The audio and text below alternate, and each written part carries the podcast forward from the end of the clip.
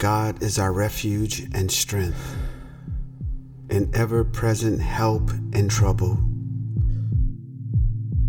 He says, Be still and know that I am God.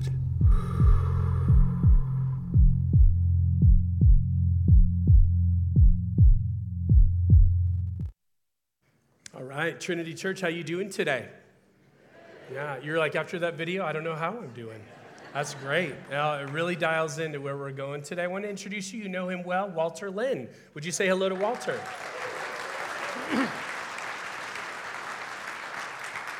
So, we are beginning a brand new series in this brand new year called Still, addressing uh, primarily what do we do? What does the Bible teach us to do with our anxieties and fears? And so, in case you don't know Walter, Walter is married to Gail. They have three adult children and uh, 10 grandkids. And within that, Walter has been involved here at Trinity Church for decades. Uh, he's served in so many different capacities. Centuries. Centuries. One thing I forgot last service Walter was actually on the search team that brought me. So if that is not going well, you know who to blame among that other group of, of uh, folks. But, um, but within that, one thing that's been neat, I've actually known Walter for about 15 years. He was an amazing resource and ally when I was up at High Desert Church having being someone that I got to know as a friend, someone that I would often refer people to. Walter has been uh, a marriage family therapist for decades as well, and has a practice up there in the high desert, which has been a huge resource for us. But then also just involved in parenting conferences, I would have him come and present, and just a great friend. So it's been really good, and we're just grateful to get. We're going to team teach today, so I'm going to get started, and then Walter's going to come join us in just a little bit. So really glad he's here today. Well, welcome to Portland, by the way, today. You kind of don't even know what to do. Is like it's spitting from the sky or what's happening, but we're grateful for a little rain and grateful that you, um, you know, it's funny, in most places of the world, when we say when you trudged out today in the rain, um, most people are like, that's weird that you even think that's an issue, but we do in Southern California. So thanks for making this a part of, uh, a part of your day to join us. If you're a guest today, I want to especially welcome you to Trinity Church. My name's Todd Arnett, and the lead pastor here. And like we said, we're, we're jumping into a brand new series we're really excited about, spent a lot of time praying about, preparing for, literally months in the making of really wanting to say, God, we want to come to you rightly related to fears and anxieties that we face. So we're going to dive in today. In your Trinity this week, you have notes that look like this. If you want to get those out, have those ready to go. Also, if you have a Bible today, we're going to be in Psalm 46 if you want to make your way there and have your, your spot ready. What we're excited about related to this series is being able to look at truly a, a biblical approach to how to deal with something that, at varying degrees, really does put a stranglehold on our lives. And as we look at this subject, we're real excited. I love today, we are normally going to look at narratives throughout this series, but today we're beginning with just a great foundational approach, looking at Psalm 46, looking later today at Philippians 4, but doing that also with some really pragmatic tools. And Walter's experience and expertise is going to be, be a huge help on that front, and you're going to appreciate that very much. So let's begin with our now what statement. And now what statement means this isn't just a summary idea. What am I supposed to do with this this week? And we begin the series with this You can be still in the midst of your fears because it is Almighty God who is directing you to do so. It's not just, I want to say from the very beginning of this series, we're not going to ever say, be in a posture that is consistent with this idea of being still just because you think happy thoughts. Just because, or because you want to escape reality and just kind of go certain. That's not what the Bible teaches at all. But it's because of who God is that you can be still in Him in whatever you face. Number one in your notes today God invites you to find your refuge in Him. God invites you, He calls you in to find your refuge in Him. We're in Psalm 46, verse 1. God is our refuge and strength, an ever present help in trouble. Therefore, we will not fear, though the earth give way and the mountains fall into the heart of the sea, though its waters roar and foam and the mountains quake with their surging.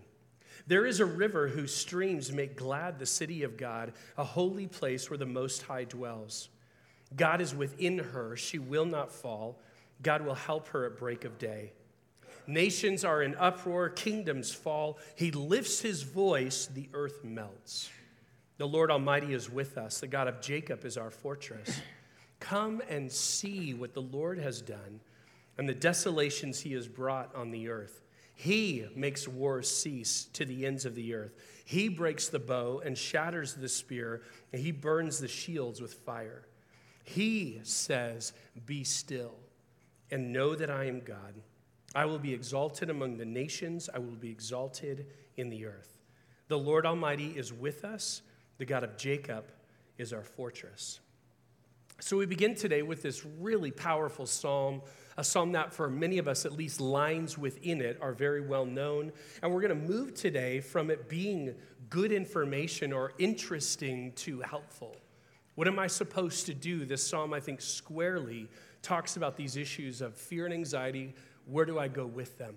Look how the psalm begins. It begins with this idea of a communal conviction about the role that God plays among our fears, meaning it doesn't say my refuge, my strength. It says our refuge, our strength. So, as a community of people, not necessarily standing alone facing fear and anxiety, but as a community, we say, God, we look to you.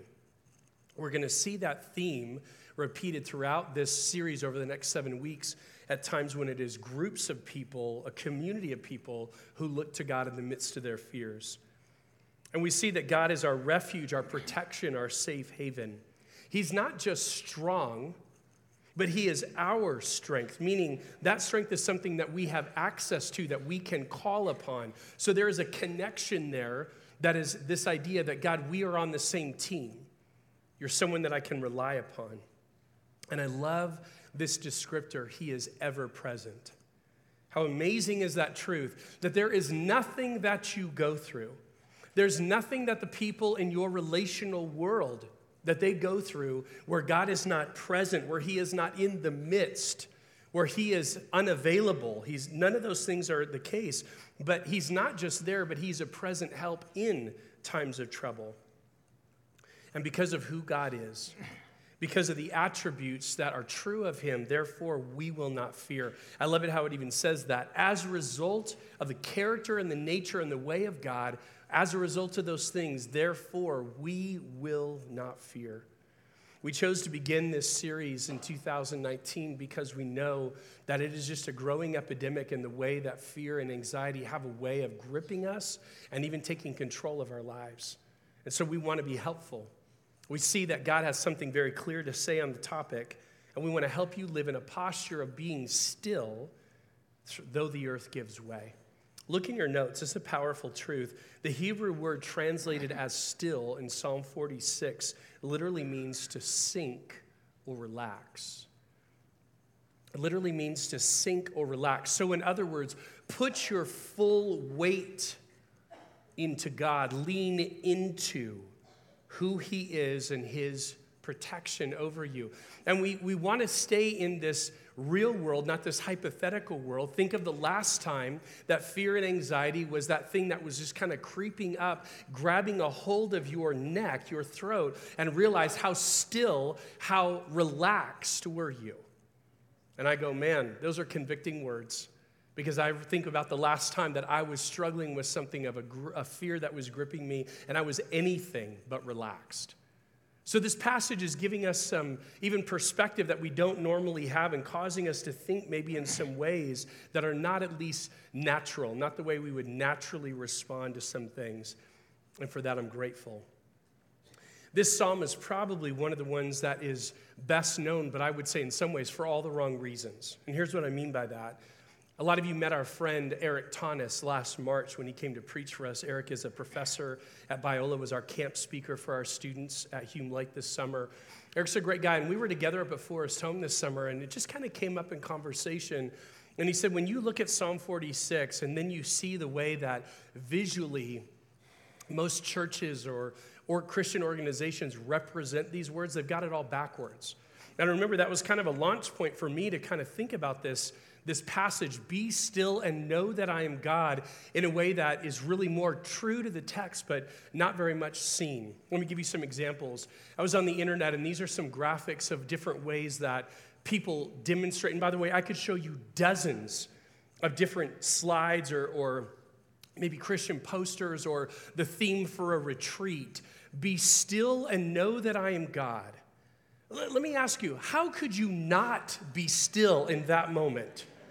This serene lake at, at uh, daybreak, this wonderful bench just kind of taking it in. That would be really hard not to be still. Take a look at the next one. Just, you know, sitting up on the beach, kind of taking in the day, just kind of watching, you just kind of the waves are slowly rolling in. I mean, can you imagine? Look at this, just kind of this serene scene. I, I just am, am falling more and more relaxed just by sitting here and looking at these images. This is awesome. Look at this last one. This is great. If you take me to the Bahamas, I will indeed be still. No matter what is going on in my life, I'll have an opportunity, I'm sure, to stop and be still. And this is typically the way I could say I could go through these. I could give you dozens of examples of the way that this verse is used, visually represented this way. But I'm not sure that these have anything to do with the passage we just read. Because the passage that I read from Psalm 46 did not say, Be still and know that I am God, when all of the things in your life and your circumstances line up to make it really great to just take a nap. It said it really to the contrary. In the context of the earth giving way, in the context of mountains falling into the sea, in the context of oceans roaring and foaming, of mountains quaking at their surging, when the nations are in uproar, when kingdoms fall, when desolations have been brought upon the earth, even at the Lord's doing, in those moments, be still. Look in your notes. When your world is falling apart, that's when you're given the directive. And by the way, we've been making a point more and more. This is an imperative verb. He says, talking about God Himself, be still. Though the earth's giving way, be still and know that I am God. Maybe the most appropriate image that demonstrates Psalm 46 might be something more like this seemingly everything falling apart, coming undone, craziness around me, even the image that we have chosen for this series. I feel like Chris did such a great job of getting the essence. Some of you saw this at Christmas Eve and you were kind of like, I am really confused about what is going to be happening in this next series. And, and now that you're here today, it's kind of beginning to make a little bit more sense. But not when I'm at a, a, bench at a lake view and just having this wonderful devotional time with the Lord, but when I can't even crawl out of bed, be still and know that I'm God. And I want you to see this big promise that goes within this. Catch this the goal of the psalm that we just read is actually not about you, it's about God. It's the idea that he will be shown to be absolutely in control. It's not that we would, he would make sure that our lives are as comfortable as we would like them to be, or even to dissolve the issues that are creating fear within us, but to demonstrate to the nations, to demonstrate to the earth that he is God and he will be exalted in their eyes. Maybe you could say it this way Be still and know that I am God and that everyone everywhere will know that this is who I am. That's the promise that God will be shown to be the Almighty that He is. And in the midst of that promise, you can lean into, you can relax, you can be still. Walter's going to come and share with us some pragmatic tools and how we can walk in that promise. Walter. Thank you. In your notes, number two, Fear and anxiety tend to rob us of our peace and our present. Just by the nature of those two words, when we're worrying or when we're fearful or when we're experiencing anxiety, we're thinking about something that might happen in the future. And in many of those cases, that's very appropriate and understandable. But in, in some of those cases, though, many of those cases, they rob us of the, the ability to live in the present in the power and the protection and the peace and the strength of God the Creator, as we've just read in Psalm 46. Now, let's kind of get into it this way. Uh, maybe the best example uh, recently that we can think of that we experienced together is called the holidays, right? So, f- finish this. It's beginning to look a lot like. All right, let's try it again. It's beginning to look a lot like toys in every store, trash all over the floor, right? Presents are all gone. The toys are being returned to the store. Maybe that's the, next phrase there. I don't know what it's like in your family, but uh, there are two of us now in our empty nest at our house. And I don't want to mention anyone's names, but uh, one of us uh, is really meticulous in how those gifts are wrapped and placed just appropriate underneath the, the Christmas tree. She's really good at it. And the other one tries really hard, but somewhere in the past I gave up. So I kind of use, I, I call them sacks, she calls them bags. I use the same Christmas sack every year. It's like, you know, I just want to make sure I don't buy something too big to fit into the bag. And uh, as I'm un- unwrapping my presents, uh, she's, uh, you know, be careful with that because we want to keep that. So we want to keep that bow for next year. And I'm thinking, well, I'm using a bow that I used 10 years ago, and the same bag that I've been using for the last 10 years. And it's like, you know, I, I want to rip those presents open and throw that trash out on the floor and stuff it in the bag and throw it in the trash, right? It's like, no, you need to, we need to save that ribbon. Right? Well, raise your hand if you experience joy and excitement and merriment over the holidays. Yeah. Hey, raise your hand if you experience stress over the holidays. See, the, the problem with, with the stress part of it is if we're not careful, we, we take a snapshot of that and that's what we live with. And some of us can become so anxious or fearful about those things that we end up fearing what's going to happen next year. As a young man, I suffered from what's referred to as seasonal affective disorder or SAD. It's a very sad thing to be a part of. It's more, more commonly referred to as the holiday blues.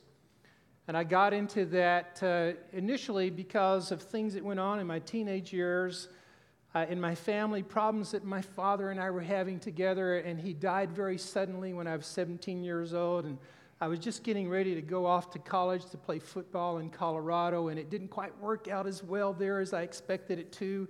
And then Christmas happened. And just the, the feelings of, of missing all those good times that we used to have for this really down time during the holidays uh, created inside of me the sense of apprehension and dread, which carried on for the next few seasons. Now, I'll tell you, there's, you'll not find anyone who loves Christmas or the holiday seasons more than I do nowadays. Maybe having 10 grandchildren help, right? Right. Or a wife who doesn't care who, how I wrap her packages. Interestingly, there, the word fear appears 139 times in the New Testament. The greatest usage of that word is fear not. Interesting. The word fear is phobeomai, which from which we get the word phobia. So we're to not develop phobias. The word, the phrase "fear not" appears 365 times in all of Scripture.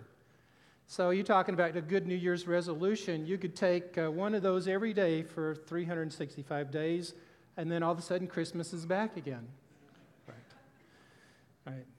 Now a lot of things happen to us when we're experiencing fear and anxiety. There's physiological counterpoints, there's emotional. Physiologically, uh, when we're anxious, it affects the way that we breathe, it affects the way that our, our uh, cardiovascular system functions.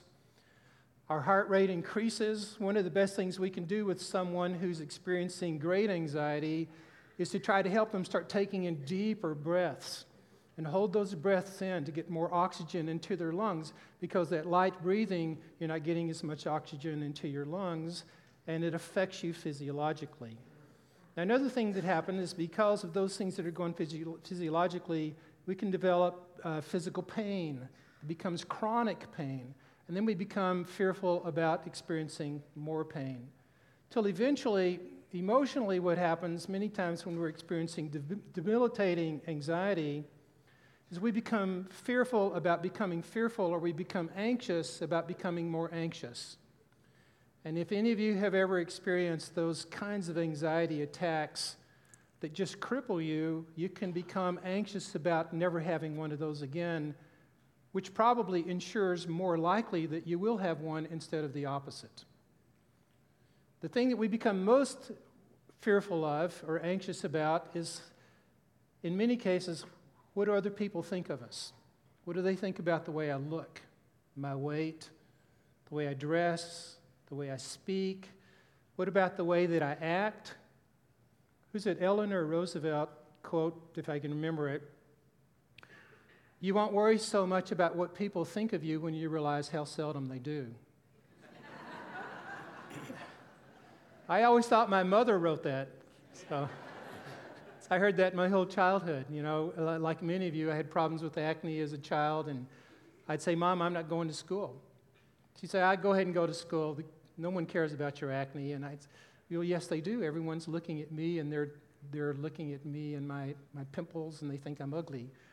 And my dad would say, I'll leave the kid alone. Let him stay home.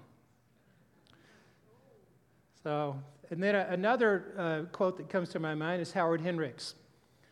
He says, We become, it's that we're no longer who we think we are. We're not who others think that we are. We are who we think others think that we are. Let me say it again. Think about this. We're not who we think we are. We're not who others think that we are.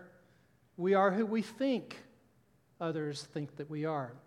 Where does that come from? It comes from a, a misunderstanding of who we are in Christ, of course. So the definition of success might be like this the world's definition, the horizontal definition, is be perfect, then you're acceptable. God's definition is you're acceptable, period. Now I will perfect you if you'll allow me to. I want to build into you those traits, those gifts, and those talents that I created in you. Well, let's talk for a moment about what, um, what those things are not. Let's turn to Hebrews chapter 12.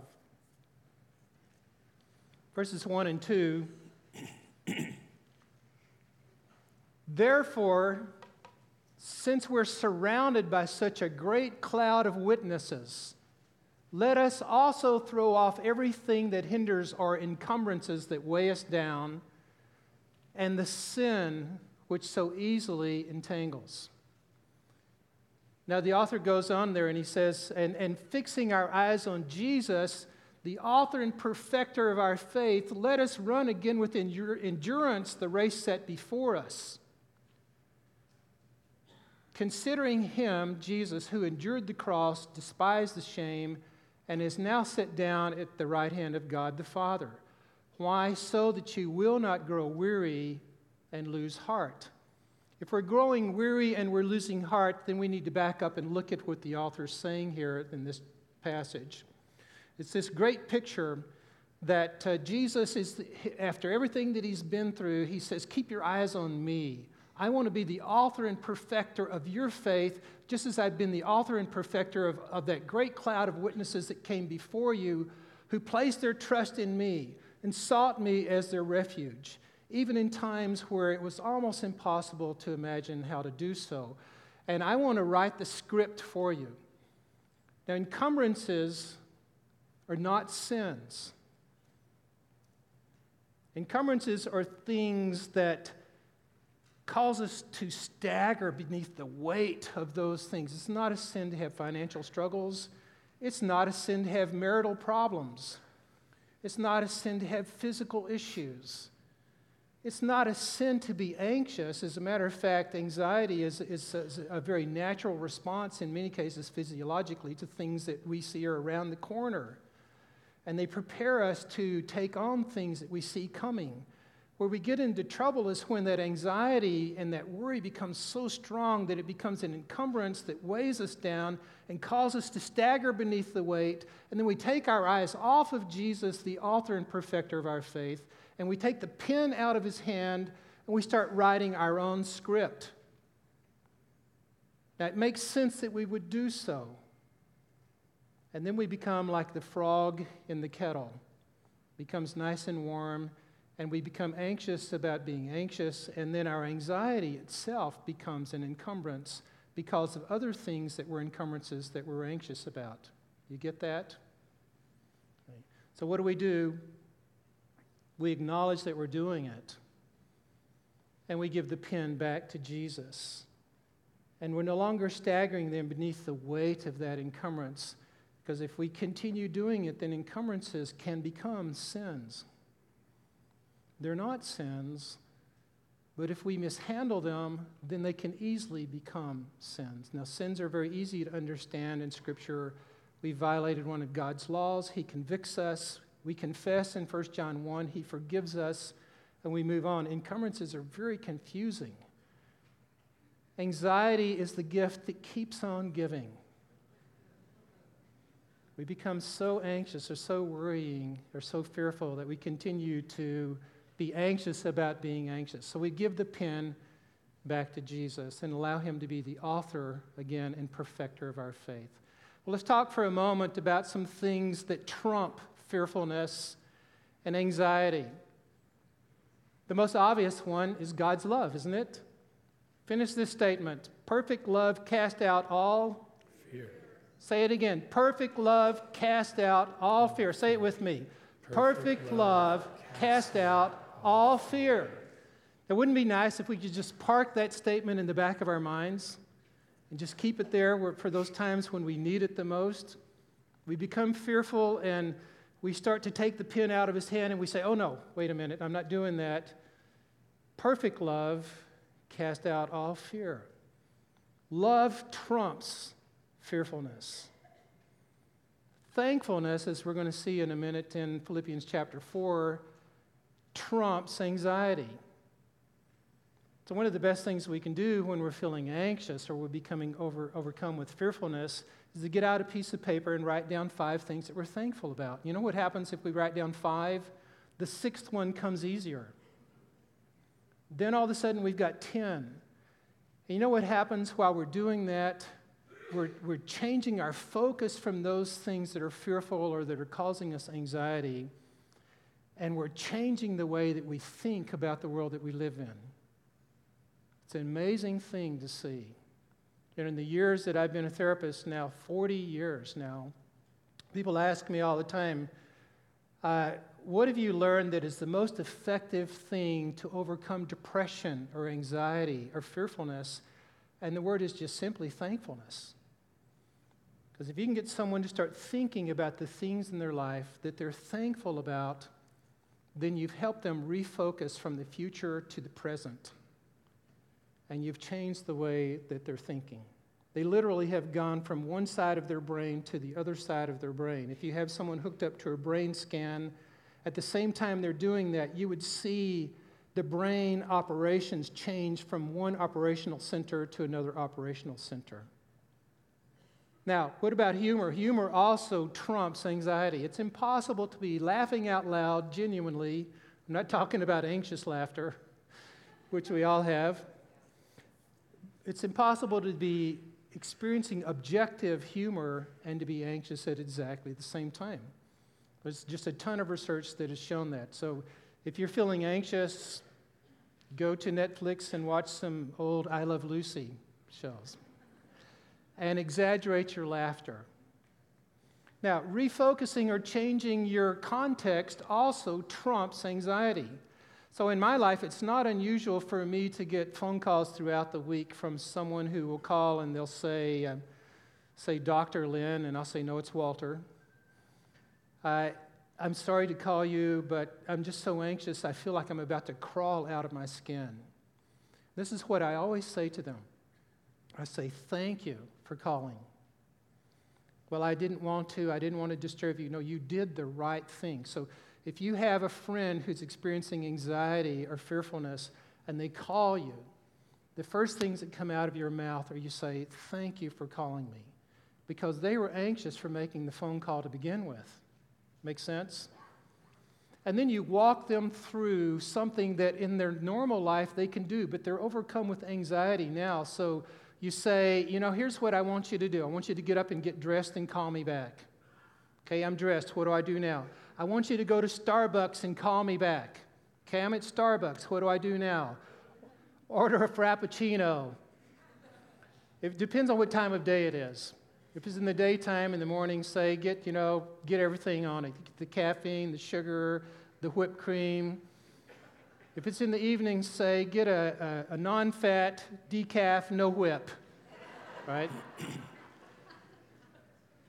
or go to Barnes and Noble and get a, a, uh, an oatmeal raisin cookie and a cup of coffee and a stack of magazines of your favorite hobby. Don't pay for them. They'll let you look at them if you're eating their cookies. So it doesn't cost anything. And, and changing the context from those things that are bombarding my mind and are causing me to be so apprehensive, I've changed my apprehension now from something that is debilitating to something that is replenishing. It reminds me of uh, the serenity prayer. You've heard it before.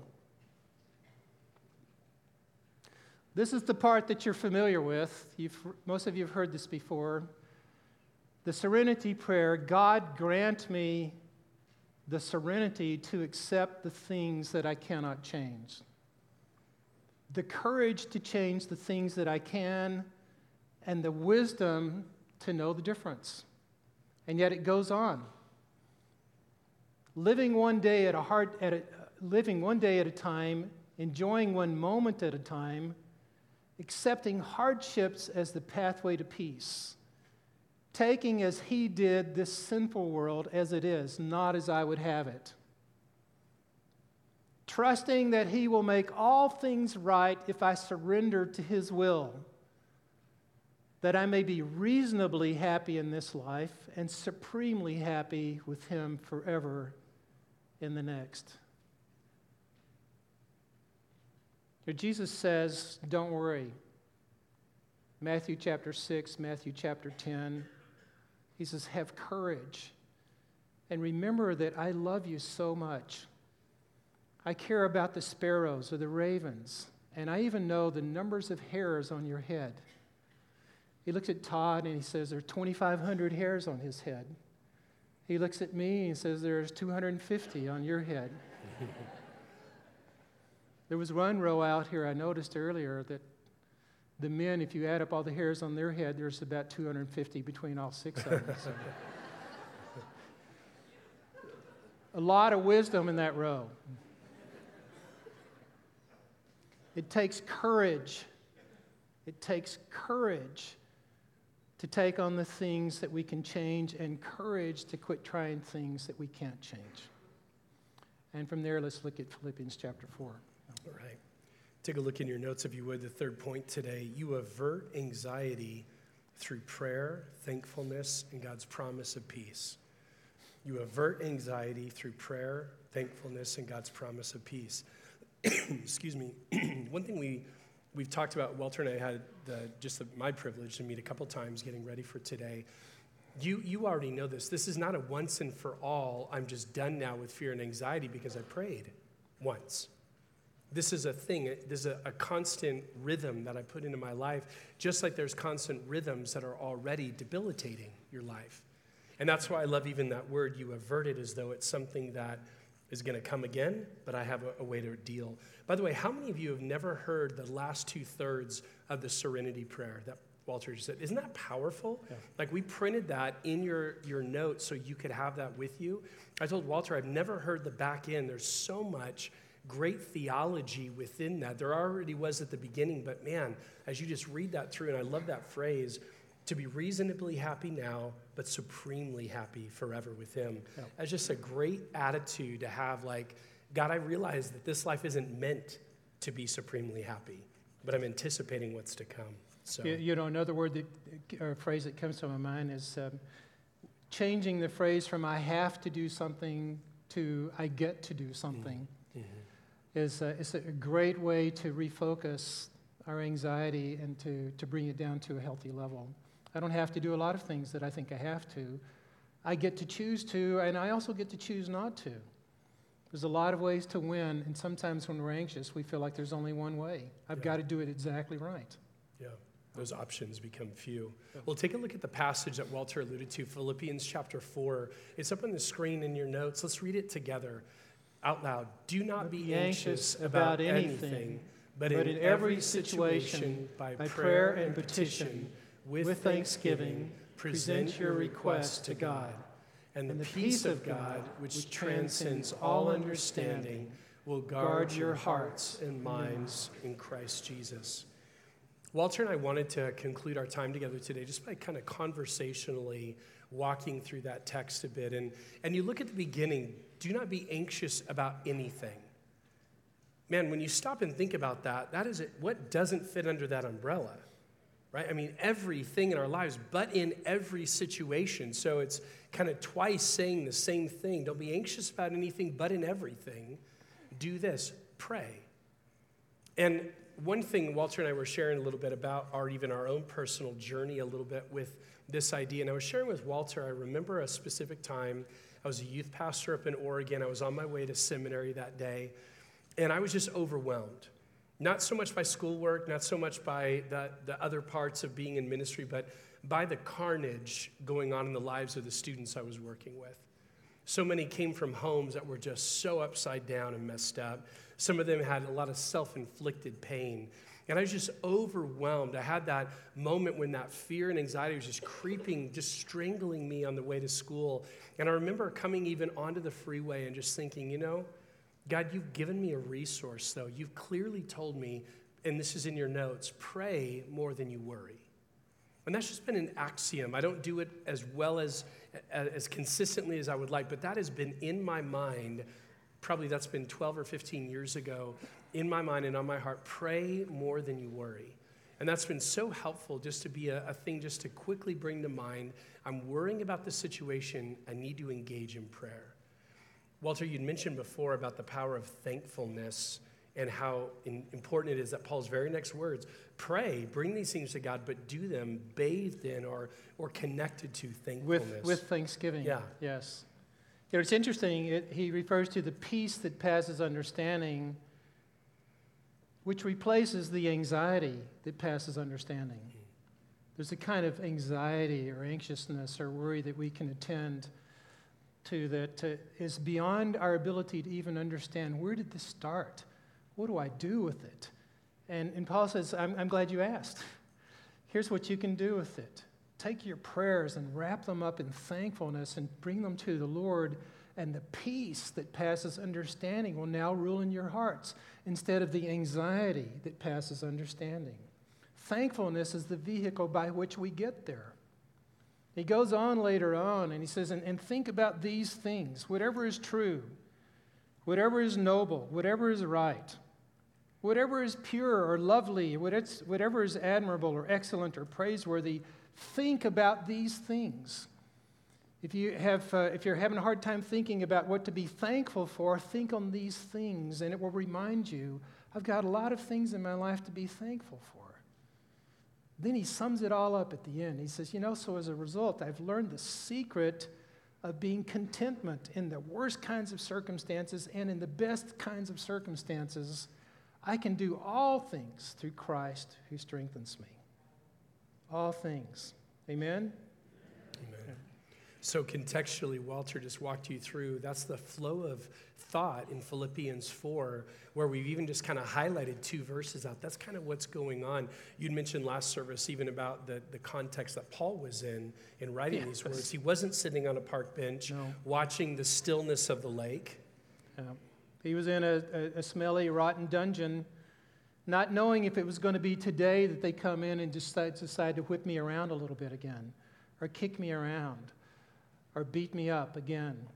And in the midst of that, he's saying, you know, it's not so much don't be anxious, it's have peace. the emphasis isn't on anxiety, it's on peace, the kind of peace that we can only get from God, who is our ever present help in times of struggle. So there's a, an autobiography in five easy chapters. Some of you may have seen this before. Portia Nelson is a, is a songwriter and actress. You may uh, actually, if you see a rerun of Sound of Music, you can notice her. She's the uh, one of the nuns in the abbey where Maria was in The Sound of Music. She's kind of the kooky one. But she's also a very famous songwriter and author, and she wrote this autobiography in five easy chapters, which goes like this I walk down the street. There's a deep hole in the sidewalk. I fall in. I'm lost. I'm helpless. It isn't my fault. It takes me forever to find a way out chapter 2. I walk down the same street. There's a deep hole in the sidewalk. I pretend I don't see it. I fall in again. I can't believe I'm in the same place, but it isn't my fault. It still takes a long time to get out. Chapter 3. I walk down the same street. There's a deep hole in the sidewalk. This time I see it's there and I still fall in. It's a habit. Now my eyes are open. I know where I am. It is my fault. I get out immediately. Chapter 4. I walk down the same street. There's a deep hole in the sidewalk. I walk around it. Chapter 5. I walk down another street. Is that a great one? So I'm sure none of you can relate to that, right? So. Well, one thing that we recognized is that we lo- I love when Walter shared that with me, this autobiography in five easy chapters, that you're somewhere in one of those chapters. We get that. Many of us are not in chapter five. It's much earlier on in the story. And so our hope is, is that today what we've wanted to do is lay a biblical foundation but also give you some really good tools and even the opportunity to even have someone pray over you. Maybe share about that. Yes, uh, if uh, we've triggered you today somehow, if you are experiencing anxiety yourself or fearfulness, or you're just kind of overcome typically by worry, or you are related to someone, or you are praying for someone who else is, I'd be very happy to pray with you uh, when we're finished here. I'd, I'd consider an honor to do that. And there'll be some others down here to pray with you as well. Now, don't hesitate to do that. There's certainly nothing wrong with asking for prayer, it's a pretty smart thing to do. And what I'd like to do, I'd like to close our time by praying together. So, would you bow your head with me today? I want to give you the gift of just some reflective time this morning. So often we move right on to next and don't pause to consider what we should do with now. And I want you to do this in this moment. I want you to identify a thing. It doesn't have to be the most, there might be 30 things, but pick a thing, a thing that has been the source of fear and anxiety in your life recently. And I want you in the stillness of your head right now, in, in just your interior voice, would you name that thing? Name that person, name that circumstance, whatever it may be, name that thing give it that clarity, that um, pronouncement in your own mind. And then, secondly, I want you to do this I want you to identify something that you heard today. Whether it was something out of Psalm 46, whether it was out of Hebrews 12, whether it was out of Philippians 4, maybe it was one of the tools that Walter was sharing. Identify one thing that clearly can address, can clearly be a part of that thing that you've identified previously having such a grip, having such a stranglehold on your life. And I want you in this quiet space just to commit to God God, this is a thing that has been very challenging to me. It's not like you didn't know it, but I am confessing that, admitting that today. And in doing so, I recognize that you've given me a tool today. You've given me a resource I didn't have before, one that I've had but I just haven't engaged this week. God, this week I'm going to do something about what's been shared today. It's going to be more than interesting, more than information. I'm going to do something about this particular fear or anxiety, and I'm grateful and I want to move forward, seeing this be the beginning of change. Some of you may be here today and you would say, Todd, I, I can't even really come to God in that approach because I, ne- I don't really have a relationship with Him. Never really addressed Him. My prayers seem like I'm just talking to the sky. And I have great news for you today. If you're here and you are ready to make that decision, ready to say, Jesus, I respond with gratitude to what you've done for me, I have good news for you today because you can do that right here, right now, right where you sit. A, admit Admit that you're a sinner who needs a Savior. Admit that you've lived life on your own path, your own way, not according to God's plan. B, believe. Believe that what Jesus did in living a sinless life, in dying a sacrificial death, in raising supernaturally on the third day, believe that Jesus is the only Savior available. Believe that what He did and how He lived, He did that for you. C is choose choose today to say, Jesus, I put my full weight, I lean into what you've accomplished for me at the cross and the empty tomb. I'm going to choose to live my life out of that truth, out of that identity, following your example. You can make that decision right here, right now, and I pray that before you even leave this place today, that you would. Father, we want to thank you for giving us tools, giving us truth related to the fears and anxieties that we face. Would you, over the course of these next seven weeks and beyond, be our refuge when facing fear? Help us this week to be still. And we pray in Jesus' great name. Amen. Amen.